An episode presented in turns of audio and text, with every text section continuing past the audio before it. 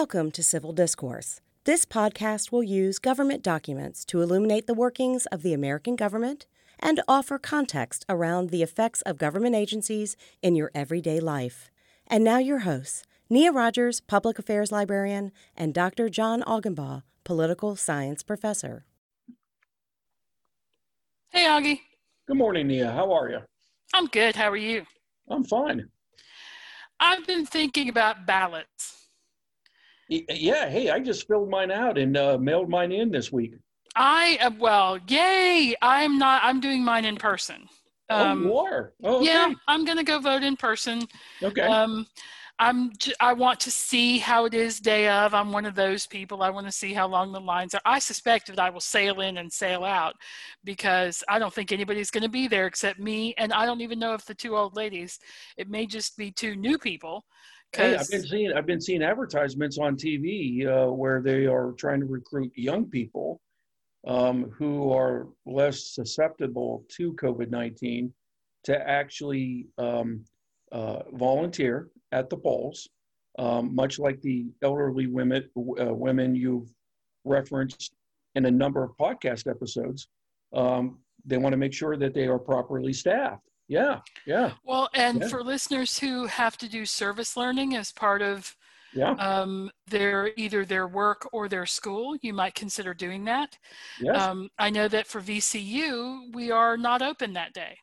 Yes. Uh, to encourage that very thing, people to either serve at the polls or and to make sure that people vote. Yes. Um, or have the opportunity to vote. It's the first time that VCU has done that and I hope to see that in the future. I would like to see every employer do that. I think that it would be, and I know there are all kinds of financial and fiscal reasons why some companies would really struggle to let everybody have the day off to vote, but um, but it would be it would be wonderful if we had one of those oh it's a holiday and we all get to have a good time and there's hot dogs and fireworks and here's here's some voting right wouldn't that be nice as mackenzie points out if there were more donuts and coffee Oh, hey. Then yeah, yeah. voting yes. would be fabulous. You could just yeah, go vote all day.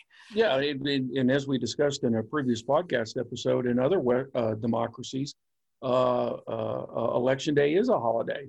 Um, and some scholars have pointed out that's one of the reasons why they typically have a higher turnout uh, than we do here in the United States. Uh, because, again, many people um, because of the nature of their jobs or the fact that they have multiple jobs plus families, um, etc. Um, if they are prioritizing what they're going to do on the you know second Tuesday after the blah blah blah, uh, voting usually comes at the end of their priority list. I right. mean, it's, it's something that they have to try to fit in. But if it's a holiday, well, you don't have as much of an excuse. Especially if it's a paid holiday. Oh well, hey, that, that would be even better. Yeah, that would be even better. And Yeah. and um, we're very fortunate that VCU employees are, are, having a paid holiday. yes, Um, but I don't know that that's true in every state and, and at every institution. But I want to talk to you about the densely written paragraphs at the bottom of my ballot. because they first of all the language is ridiculous. Like i'm just saying to you now one voter to another read it ahead of time. Because when you're standing there trying to figure out what the heck it says like you don't want to be standing around first of all in a public area where you may or may not be able to socially distance as much as you would like to. Like like let's just keep covid in mind. But also you have to parse the language sometimes because sometimes they are written in a way that i that i end up thinking do i agree with that or do i not agree with that? Like i don't know there's so many double negatives in here. It may be telling me that if i check yes box i'm going to instantly evaporate and i'm scared to do that right? So like yeah, but i want to know how they get onto the ballot like how the Yeah. densely written paragraphs get there in the first place yeah. And, and, and listeners, what Nia's talking about is um, on ballots, in addition to voting for candidates for specific government offices, there might be questions um, uh, where voters are asked to weigh in. Okay. It's kind of sort of a form of direct democracy. Um, and what we're going to be talking about for the next few minutes are things like ballot referendums, initiatives, recall elections, and also questions about uh, bonds, bond referendums. Okay. And as Nia points out, they're typically at the bottom of your ballot at the end of the ballot. Okay. Yeah, they lull you into a false sense of security with the easy ones first. President, okay, that's people you've heard of. Vice president, that's people you've heard of. And then you get to, if you're in a state where they do governor that year, you're like, man, I've probably heard of most of those people, right? And then you, as you work further down the ballot, you're like, who the heck is this person? If you haven't studied the ballot ahead of time, th- that sometimes can get a little tricky there in the middle. And then you get to the huge paragraphs. Yeah. Okay. So whatever momentum you may have built up.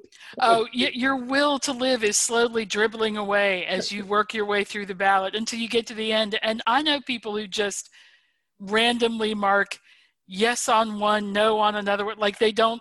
Yes. Please don't do that. Yeah. yeah you don't. Yeah. It's your ballot is not.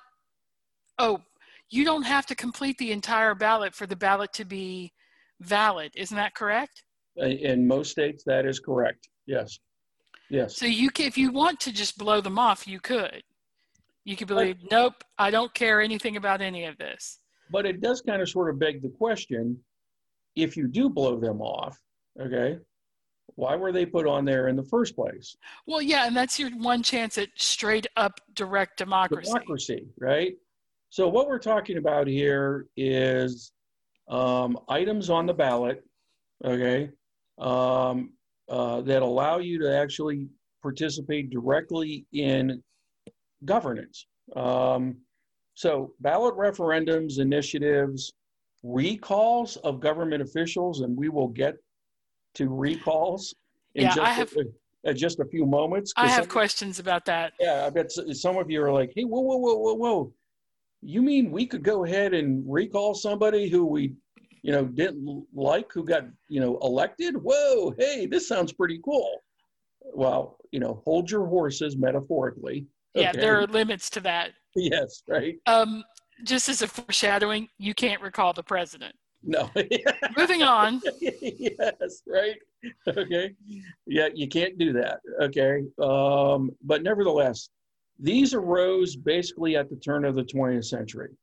And these were, were hall, hallmarks of um, the progressive era, uh, which basically uh, one of the attributes of the progressives were um, they wanted to break up concentrations of power.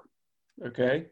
And in particular, they believed that corporations and monopolies frequently had undue influence um, in government. Were they right? Um, yeah, there's quite a bit of evidence to suggest that um, these corporations, uh, because of the amount of money they donated to campaigns um, and how important their economic activity was to states in particular, okay, that uh, perhaps bypassing elected rep- elected representatives was the best way to get um, less corrupt, okay, um, and uh, government that was, shall we say, more representative of the majority's will. Okay. So, sorry, just to ask a quick question. So, by corporations, you're talking like the railroads and banks. Corporations like that yeah. right like because yeah. ibm didn't exist then. Apple didn't exist then right? Not not what we think of as the modern big corporations but sort of the yeah the robber barons the um, right the early industrial yeah, groups the, and the early the, financial groups. Yeah the the you know when the nation's economy switched from agriculture to industrialization industrialization required huge amounts of money, okay, for it to be effective. And not only did it require people of wealth to invest in them, But once they were developed, they made a whole bunch of money. And they didn't necessarily want to be regulated, okay, by state elected officials. Okay, so they were basically keeping their they were keeping their means of making money. Oh yeah, I mean it, it was narrow self-interest. Okay? Okay. I mean it's the hallmark, if you will, of capitalism, according to economists, right? Okay, people are going to engage in behaviors that further their narrow self-interest. Well, how do you make sure that that narrow self-interest is not corrupting the political process? How do you make sure that state legislators, okay, and again, this is primarily at the state level, okay, because that's where progressives thought the most significant corruption of government was taking place. And also, this was before the New Deal, okay? So the idea that the federal government could regulate the economy was kind of sort of unheard of. In the late 1800s, early 1900s, the U- US Supreme Court made it very clear that if there was going to be regulation of industry, it was going to be done at what level of government, Nia?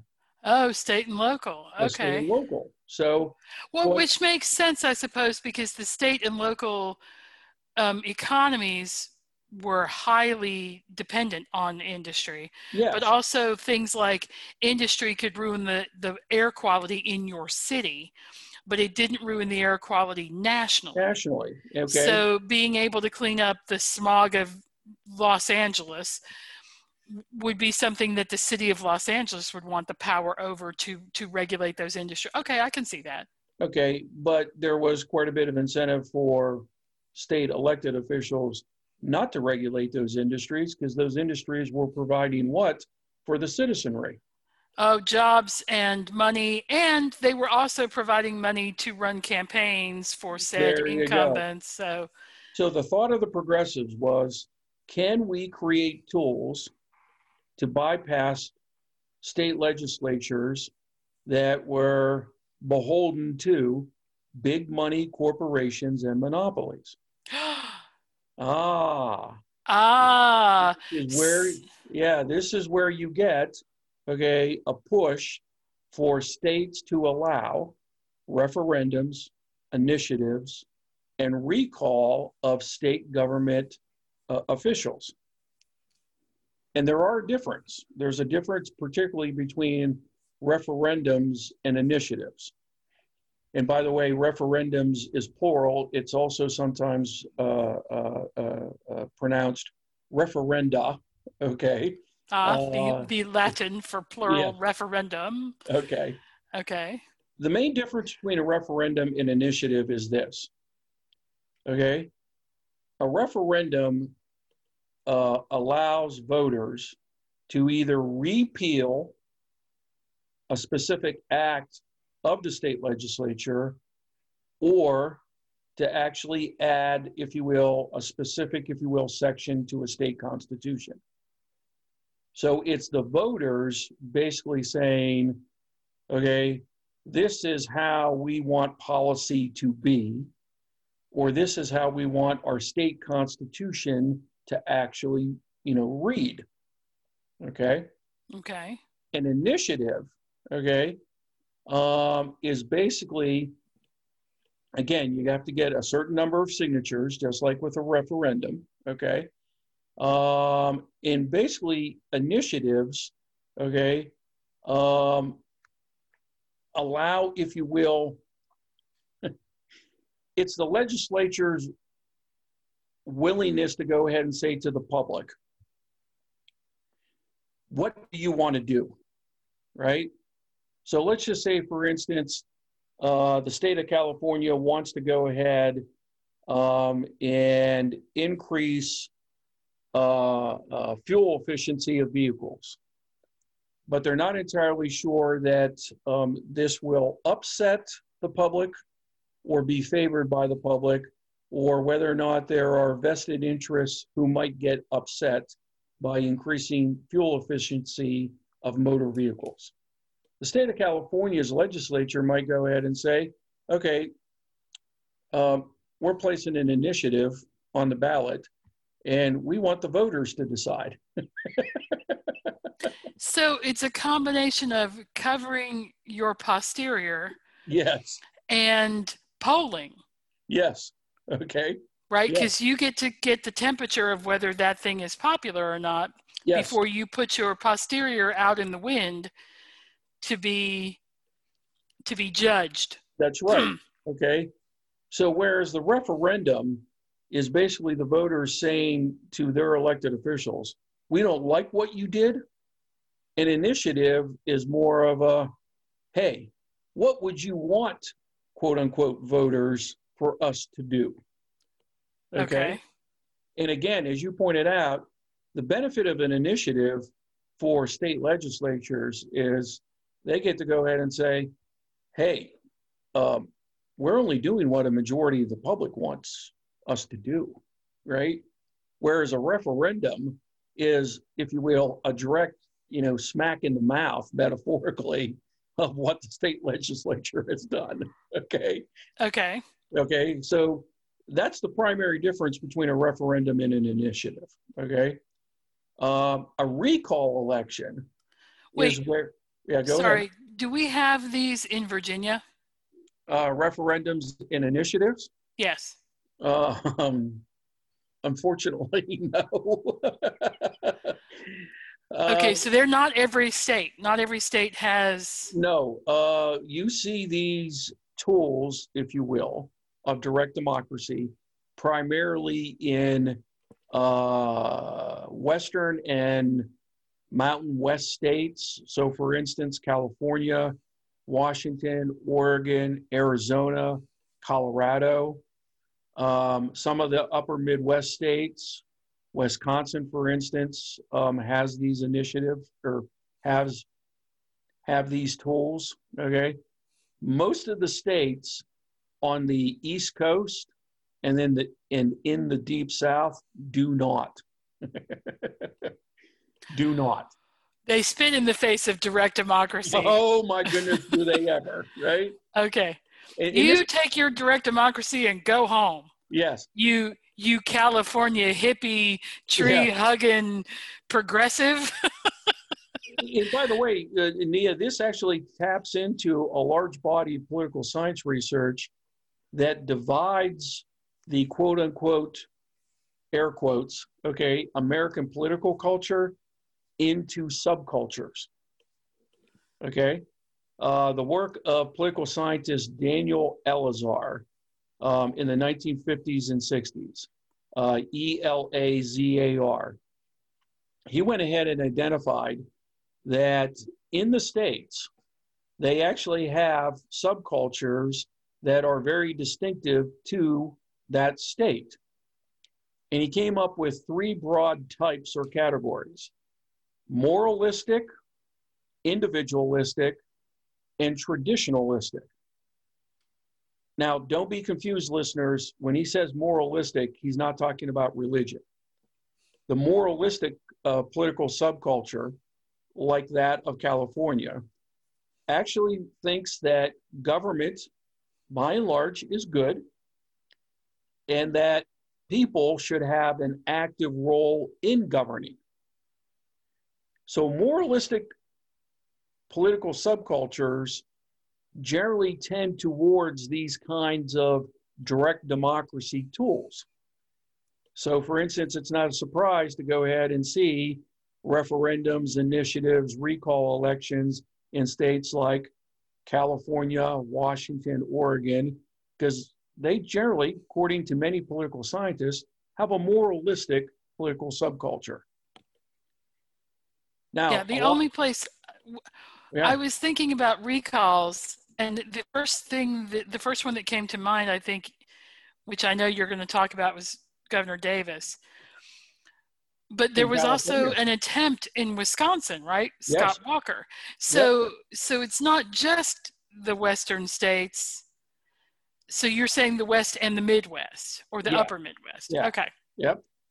Now, All right. So what? Who? Who's? more, Who's? Individualistic.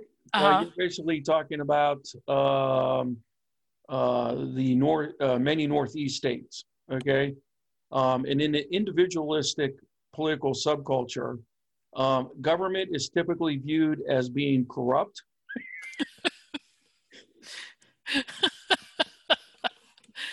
okay. People only get involved in government to further their narrow self-interest. okay.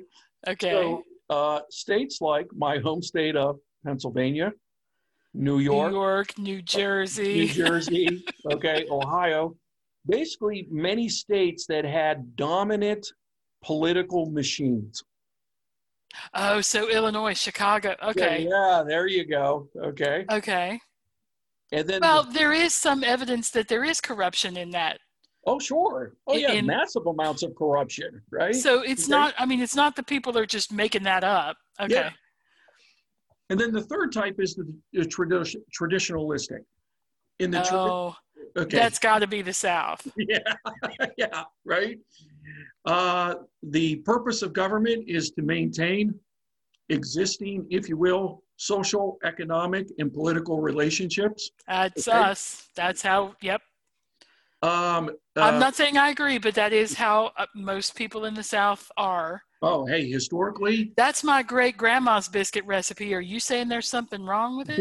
yes, right? right. Which is an underlying threat of there's about to be a fight. Yes. And, and by the way, the people, by and large, are not expected to participate in government in a traditionalistic subculture. Oh no, government is slightly dirty. Yo, hey, no, and, and government is controlled by elites who know better. they will rule on their on your behalf. It's extremely paternalistic, right? Yeah, it's Yeah. Uh, it, um, royalistic, hierarchical sort Oh of. yeah, Yeah.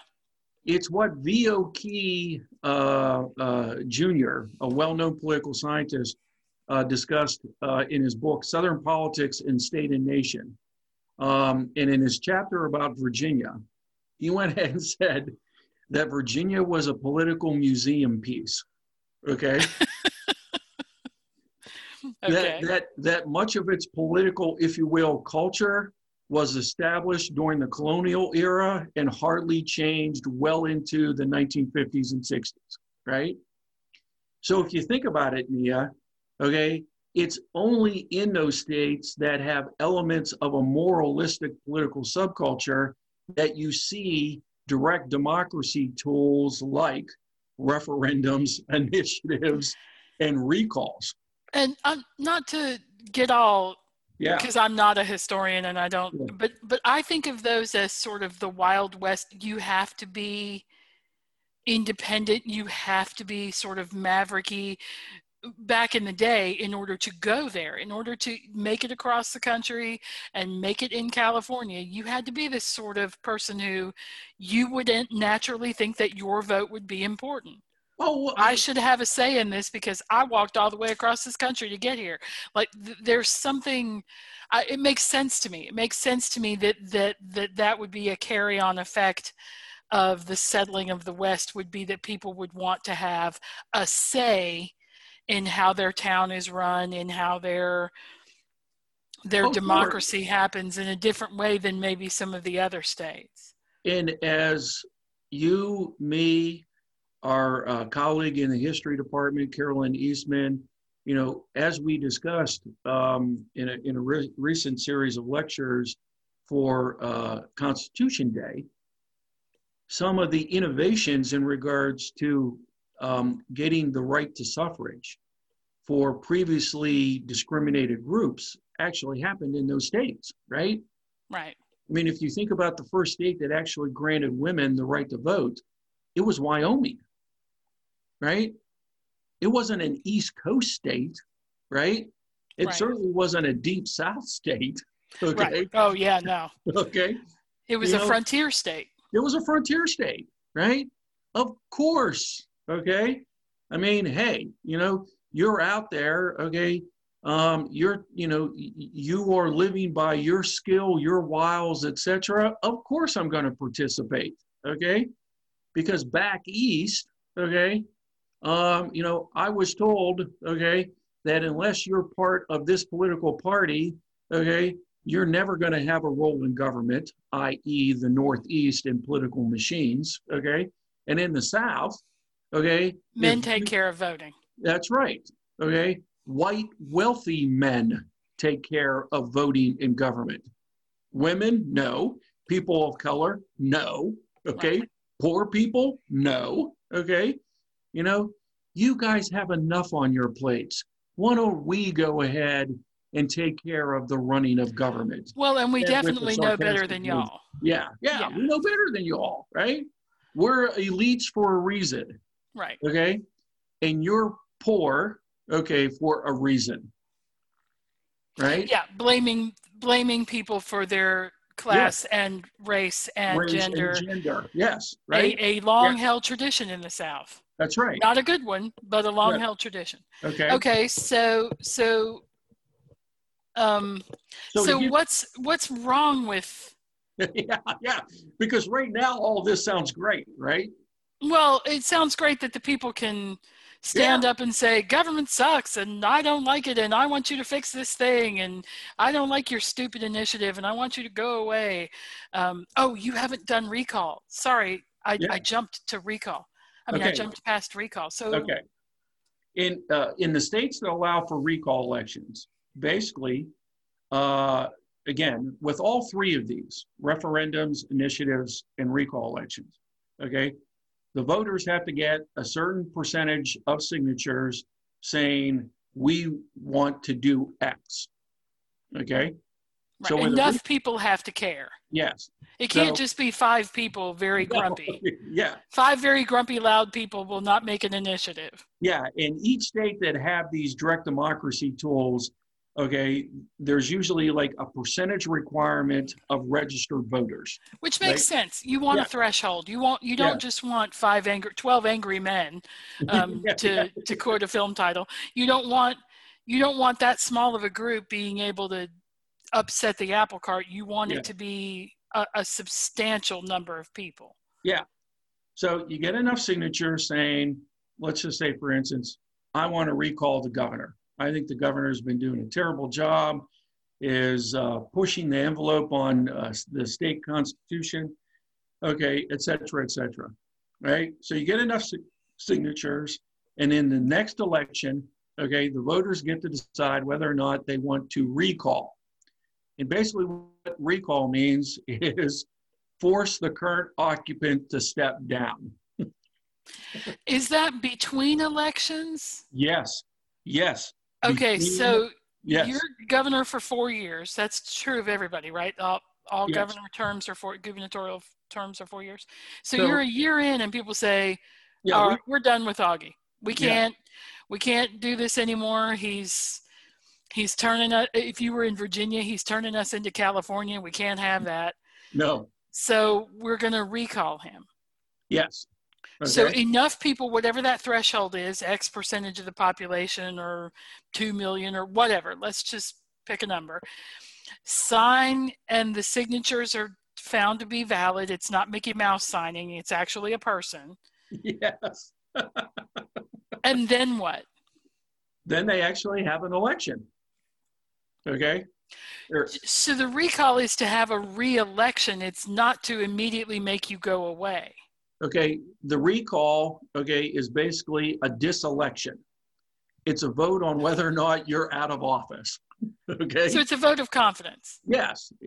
Oh, that's a really that that's a really good comparison uh, for our listeners uh, who are aware of what goes on in parliamentary forms of democracies. Okay, um, in, in parliamentary forms of democracy, um, if the members of parliament all of a sudden lose confidence in the prime minister, they will actually take a re, uh, uh, uh, a vote of confidence.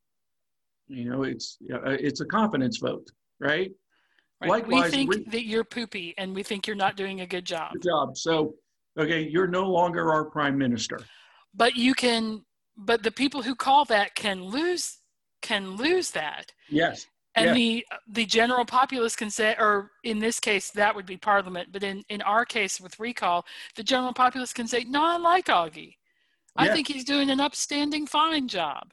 Yes. And if enough of them do that, then you're not recalled, right? you're not recalled, and moreover, okay, you might actually feel stronger, more emboldened, okay, because which is what happens in parliament when you have a vote of confidence and the person passes yes, then they're like oh yeah by the way brexit.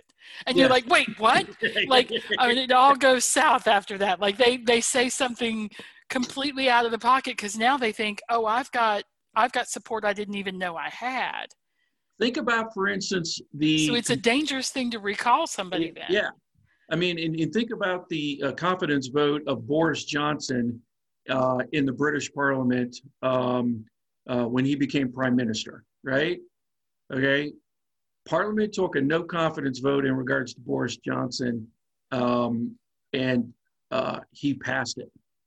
And at that point, okay, Boris Johnson was just like, ha ha, now I get to dictate how we do Bre- Brexit. Not only is Brexit going forward, okay, but for all of the all of you who thought I was a madman, well, the madman now gets to go ahead and negotiate Brexit.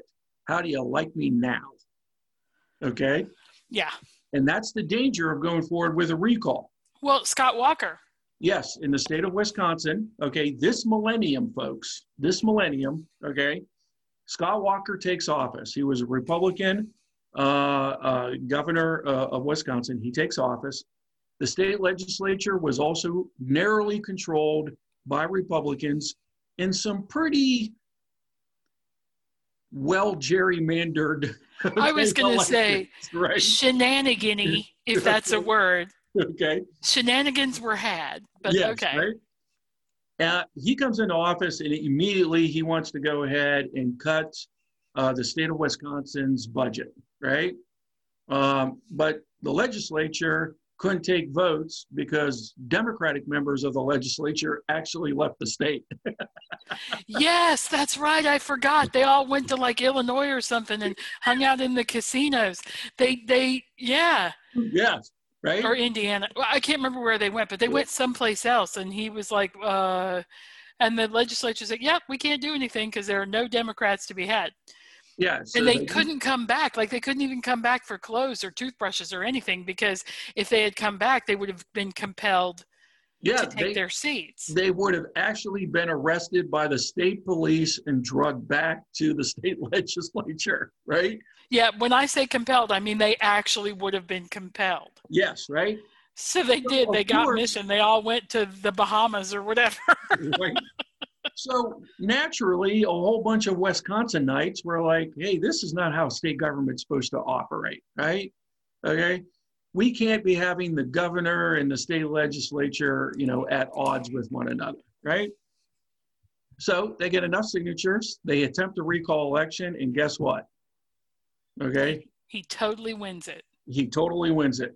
So and And- not by a small margin no, Like, he- he, he won it rather handily Yeah, he very comfortable margin. So guess what? Okay, after he wins the recall election, he basically comes in and says, "Okay, um, I think the voters have spoken, and we're to cut the budget, right? We're to do a whole bunch of things that you guys don't like." Okay. On the other hand, there actually was, okay, a successful recall election in another state this millennium. And uh, uh, Nia, you actually uh, briefly uh, mentioned this a few moments ago. This was in 2003 in the fine state of California. The then Democratic governor, Gray Davis, okay, i was going to say blue davis isn't that terrible well, he felt blue after the recall. well and uh, and talk about civil war blue and gray anyway Yeah. um but yeah Okay, so Gray Davis comes into office, okay, Democratic governor. Um, and uh, uh, as usual, and this is pretty frequent, California was uh, had um, some um um, budgetary issues, okay. Uh, California uh, kind of sort of is like uh, an oscillating pendulum as it relates to its budget. Either it's doing really, really well or it's doing really, really bad. You know what? It, it's it's interesting to me. They they say that it's like what the seventh largest economy in the world if it was its own nation, fifth, Yes. Yes. fifth largest, not. But it's an economy that's sort of like Greece, Yeah. Like, you know what I mean? It's like, hey, we're in the money, we're doing really well. Oh, we don't have any money at Money. all. Oh my Yeah. goodness, what are we doing? We let's quick, let's sell avocados and pay off Yeah. our debts. Like, So he comes into office, and not only did the state have a huge budget crisis, right?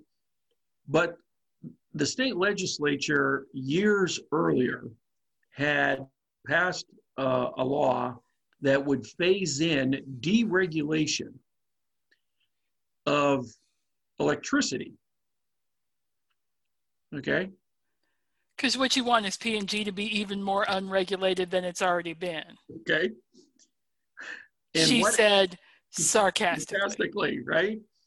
So in his first year in office, okay, the uh, state legislature was easily a month and a half to two months late in passing the state budget. Okay. And when deregulation of the uh, of electricity actually began, um, they were having brownouts on a pretty regular basis, right? Okay.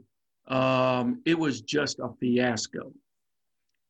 So, a bunch of citizens got enough signatures that forced a recall election in 2003, and Gray Davis lost. So, they had to hold a new election, okay, for the governor of California. And this is where, okay, uh, an actor, Is oh my gosh, was that his election? yes, Oh, Arnold Wow. Schwarzenegger won, okay, the election to fill Gray Davis's unfilled term as governor, and then he won re-election. the That's governor. Yes, that's how we got the governor. Okay. Um, Oh my goodness, I didn't realize that that was that those two things were they were connected. Yes, wow. yes, yeah. Although, in fairness to Gray Davis, the brownouts were not his fault. No, I mean it, the problem was Gray Gray Davis, by almost all accounts, had been a long-serving uh, state government official in California. He was a good bureaucrat, a good manager. But in terms of inspiring, comforting, okay, trust us, okay, we, you know, yes, this really is terrible, but hold on, the, the you know the the the state's going to get better. Gray Davis was not inspiring. Ah. Okay, and we're going to have a future podcast episode where we look at presidential personality and leadership types. Okay, so for listeners, if you want us to delve more deeply into, if you will, chief executive officers of government, okay, um, and, and of the skills that they need to lead, Gray Davis probably lacked one of the most important ones, and that was he was not inspiring. He was a good bureaucrat, okay? You know, you would want him to be in charge of the budget office, right? You would want him to be uh, in charge of the Department of Transportation for a state. You would That's want a- him to be your personal accountant. Yes, right? And for, you know, our listeners, you know, look him up on the Google machine. And if you see a photo of him, you'll be like, oh, yeah, I could see what, what Augie and Nia were talking about, right? But in terms of being an inspiring governor, no. And he certainly wasn't the, the, the, the, the fault, okay, of what went on in regards to um, uh, the uh, electric industry in California. I mean, the, That was years in the making. I mean, the- yeah, the, the, that failure was a series of failures Yeah, that started way back. Like, way back, right? Okay. And by the way, what California was attempting, okay, is what a number of states have flirted with, which is, okay, getting rid of the government monopoly that is energy within a state. I mean, we're we're in the Commonwealth of Virginia. By all accounts, okay, there is basically one company that provides most of the energy for the state. Dominion power. Dominion Power. Okay? Dominion Power, right?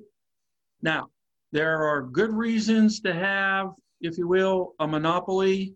in regards to energy, and there are bad reasons. Okay. We could hold a separate podcast episode that look, looks at that. We may actually do one on monopolies because that's on our list. Yeah, that is on our list. Okay. But government op- monopolies exist for essential industries like energy. Okay. Um, throughout our country's history, there were uh, monopolies in regards to transportation.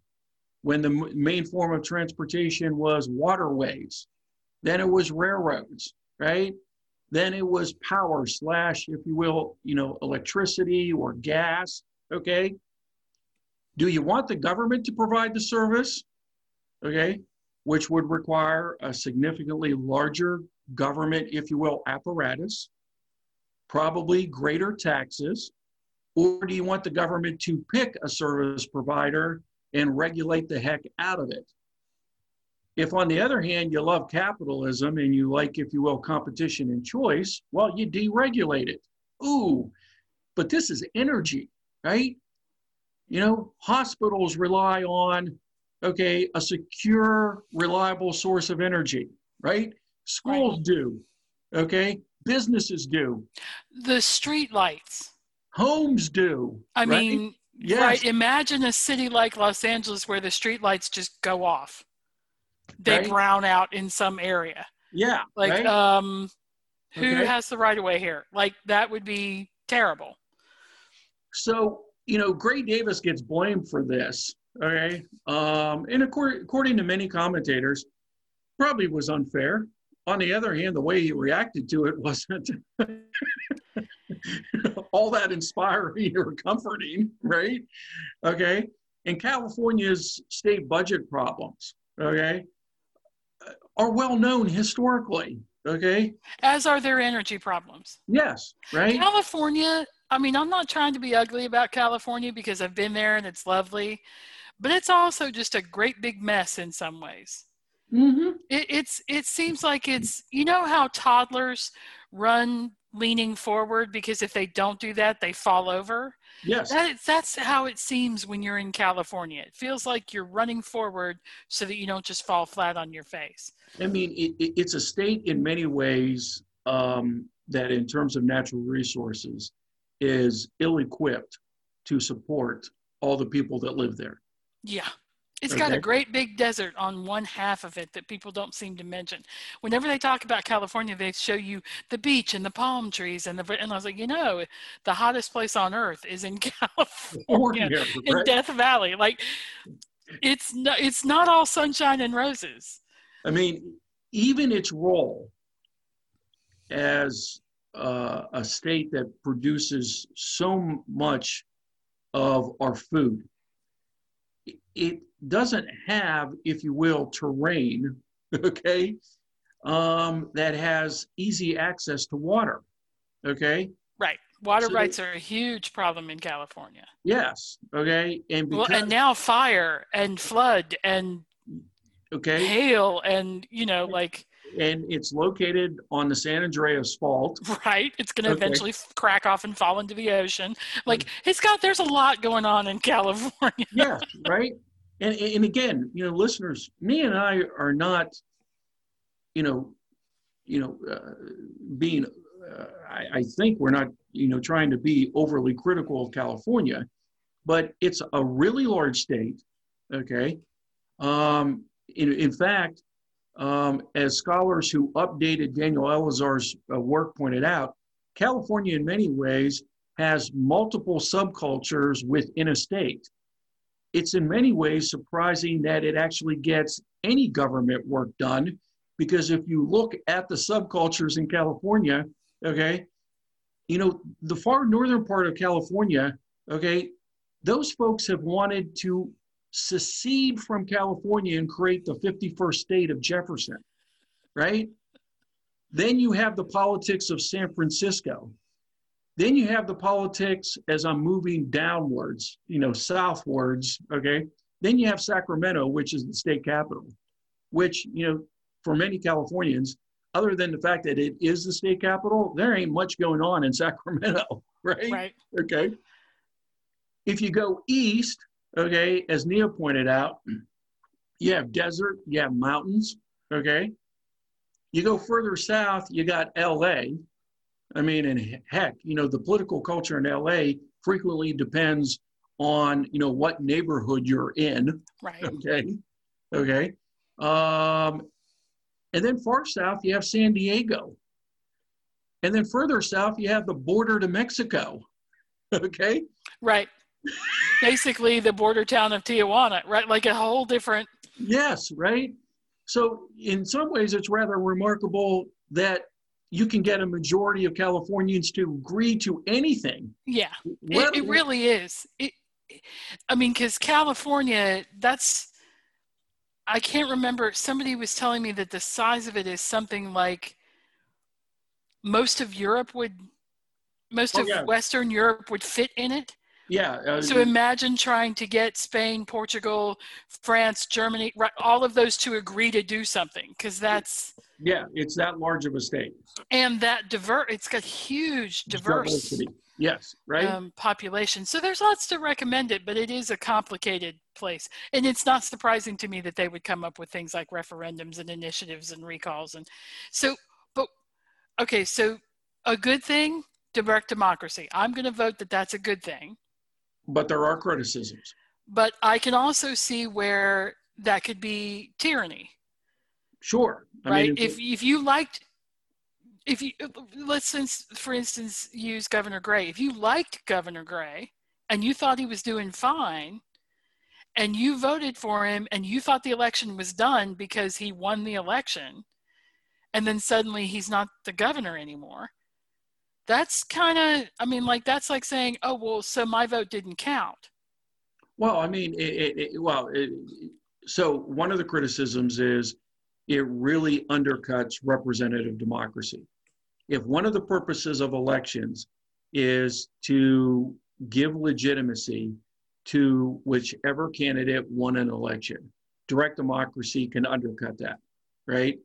I mean, think about all the voters who voted for Gray Davis, okay, and then all of a sudden, within a couple years, okay, the state's like, okay, sorry, dude, you know, you're not doing a good job. Well, you might be thinking, and you and I have talked about this, um, judging an elected official on six six months of activity or a year or two is probably not the best way to evaluate elected officials. I mean, and, and think about this, listeners. How many of us would actually like to have our lives judged by our worst six, nine, 12, 15 months? okay. Right. Okay.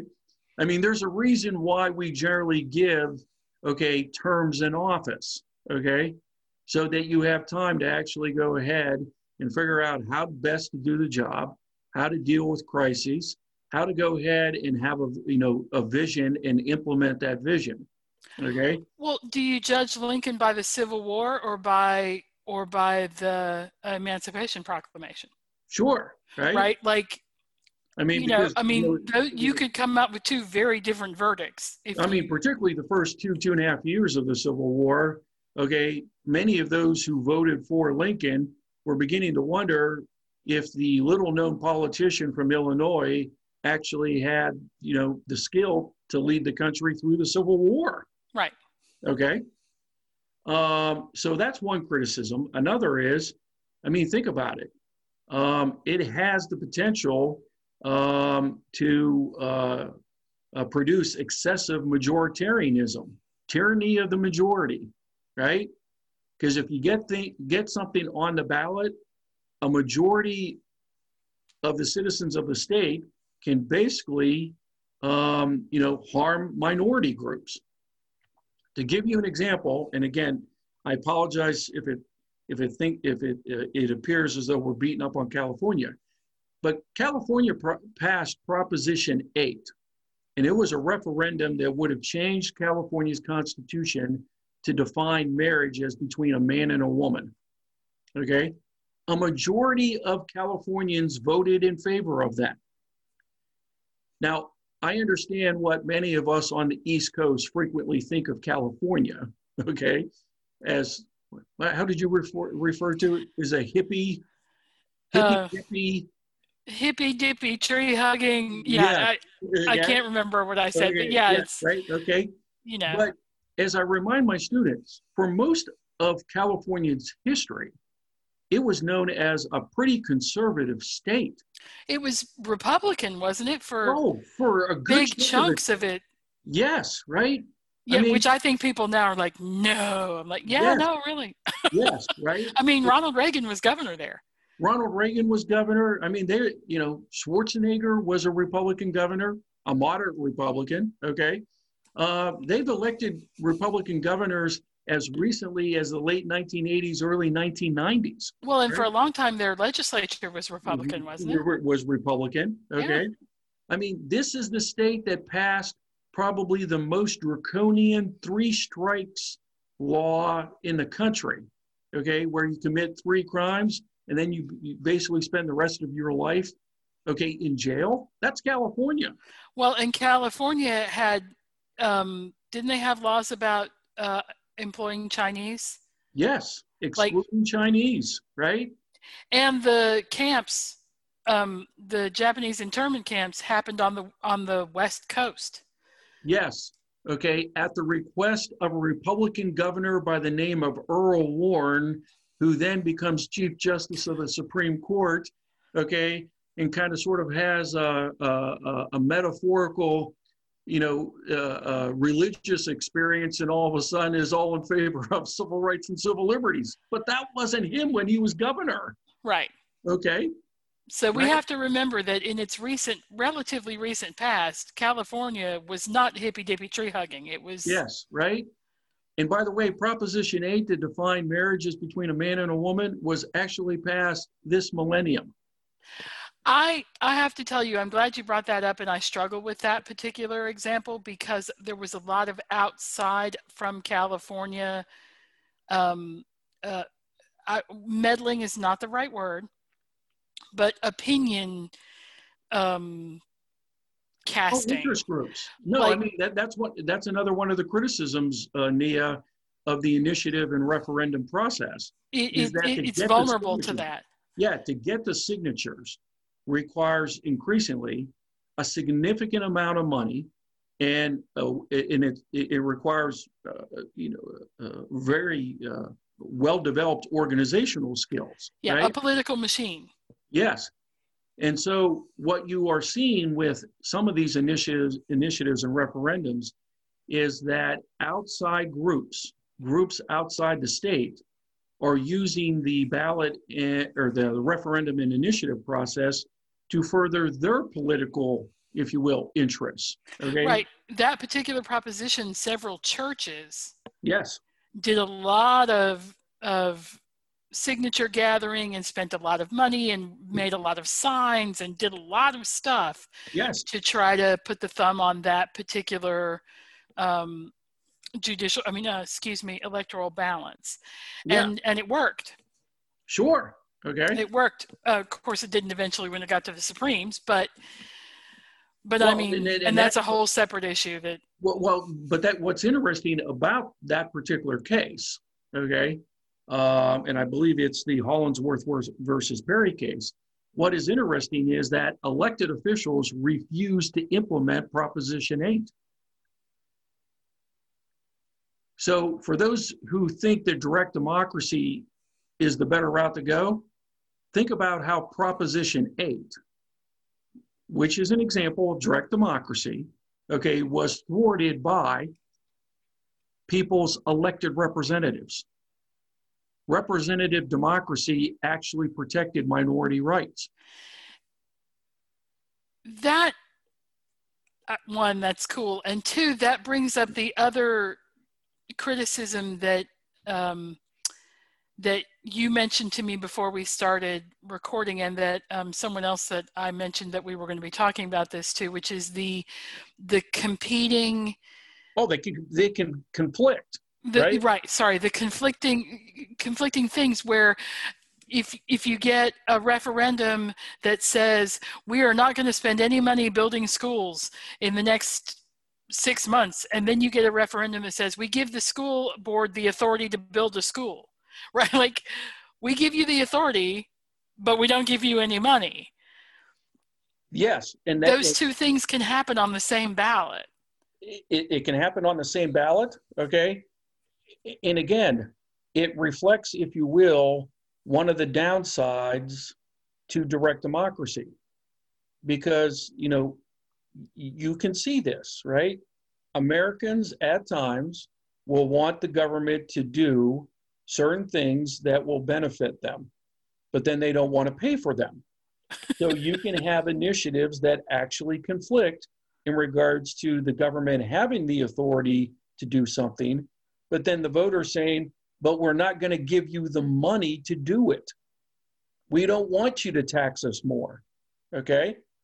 So there are any number of criticisms of these direct democracy tools. Okay?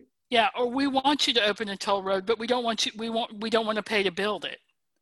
Yeah. Well, how am I supposed to get a toll road if you don't pay to build it? Yeah, Great. Okay. Well, you need to figure that out. No, I don't. I'm just going to ignore all of y'all and do what I was going to do anyway. Well, and then you point out this the language of these referendums, okay, that you referenced at the start of the podcast episode, right? They are so detailed, okay? And they're detailed because over time, what those who want the initiative or referendum has figured out is if they were worded vaguely or ambiguously, those then who are tasked with actually implementing them, i.e., elected officials, will go ahead and find loopholes. So, one of the reasons why they're so specific is to tie the hands, okay, of elected officials who would be tasked with implementing them. Oh, okay, that makes sense. yes, I'm not giving you a chance to not do this thing that I am trying to make you do. that's right. Okay. Okay. that doesn't make it any better to read them, but Oh, it makes me it makes me understand why. Oh, reading them occasionally makes me weep. Like I I think to myself, I have 2 degrees and I don't think I understand what I'm being asked to do. Like I don't Okay, to- how, I, how am I left feeling this dumb with my ballot? Okay, to give you an example of what uh, uh, Nia is referencing, on the current ballot for voters in the Commonwealth of Virginia, there is language in regards to a proposed amendment to the Virginia Constitution in regards to how redistricting should be done. Okay, so in Virginia, if we want to amend the state constitution, okay, um, it's a really protracted process, right? The state legislature in two consecutive legislative session has to approve a proposed amendment to the Constitution, and only then does it go to the voters, right? So it's not an easy process to amend the Virginia Constitution. It So- probably shouldn't be, in fairness, Okay, because then on- then it would be it would just be amended all the time, all over the place. okay, so but again, proponents of direct democracy are like, well, then Nia, you're not a supporter of direct democracy now, are you? Yeah, I know. I'm I'm full of contradictions because I am sort of, but there, but I do take the point that that is a criticism, a legitimate criticism.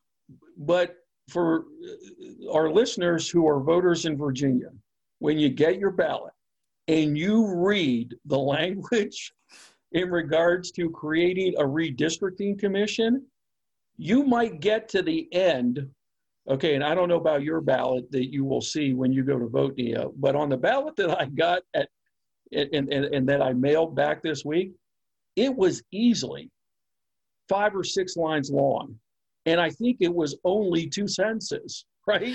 Yeah, the supporting clauses. I mean, it's like reading an opinion out of the Supreme Court. You have I- to slow down. You I- have I to joke- think about each clause. I joked with my students in class that if any of them submitted a paper with that kind of writing, okay, I would highlight it, circle it, and say, please use short, compact sentences. But again, it's written in such a way to make sure that if it does get passed, that government officials who would be implementing it, okay, would have no flexibility, no discretion in implementing it.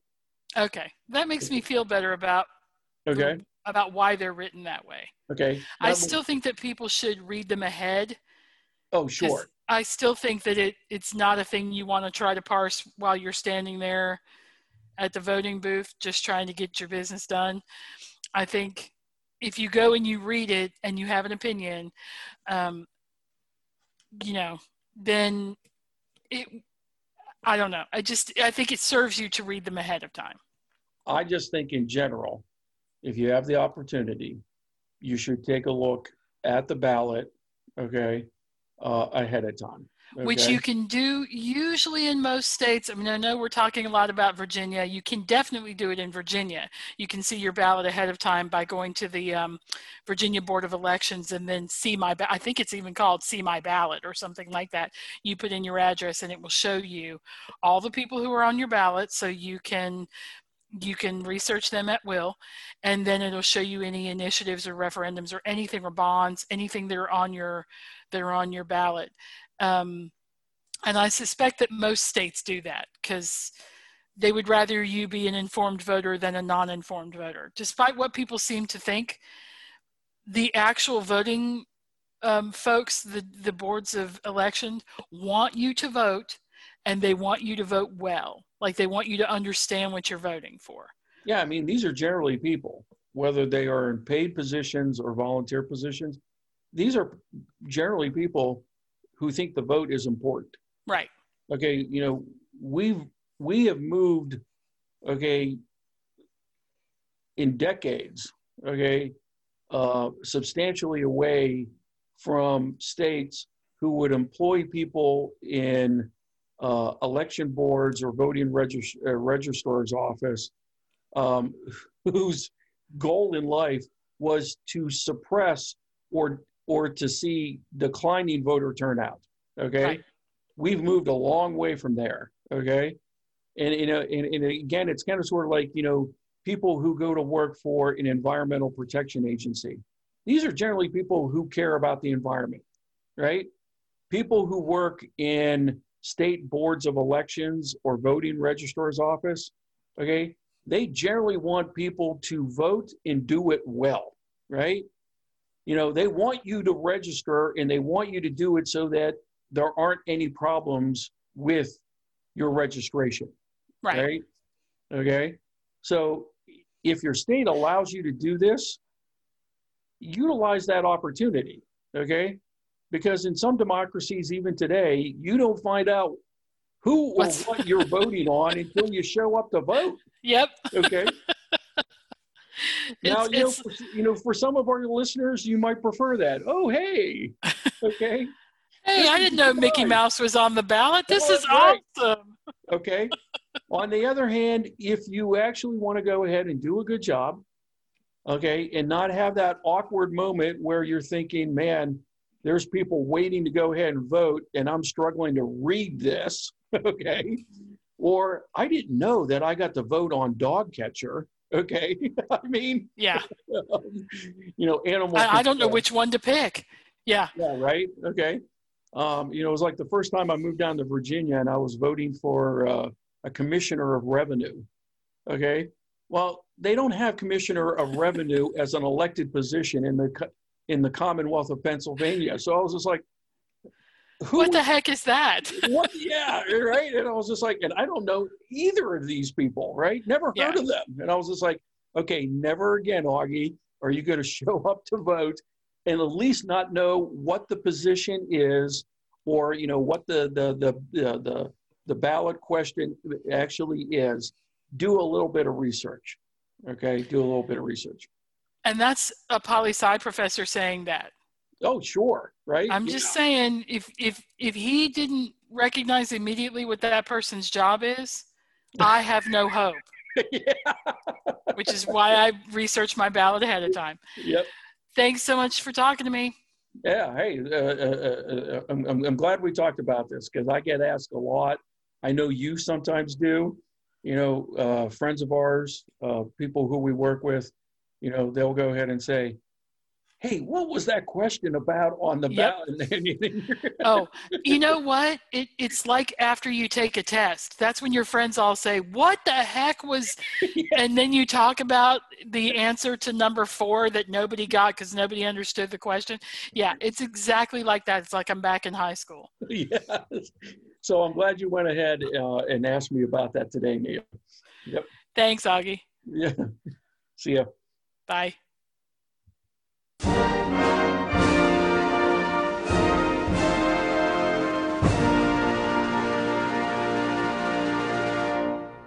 You've been listening to Civil Discourse, brought to you by VCU Libraries.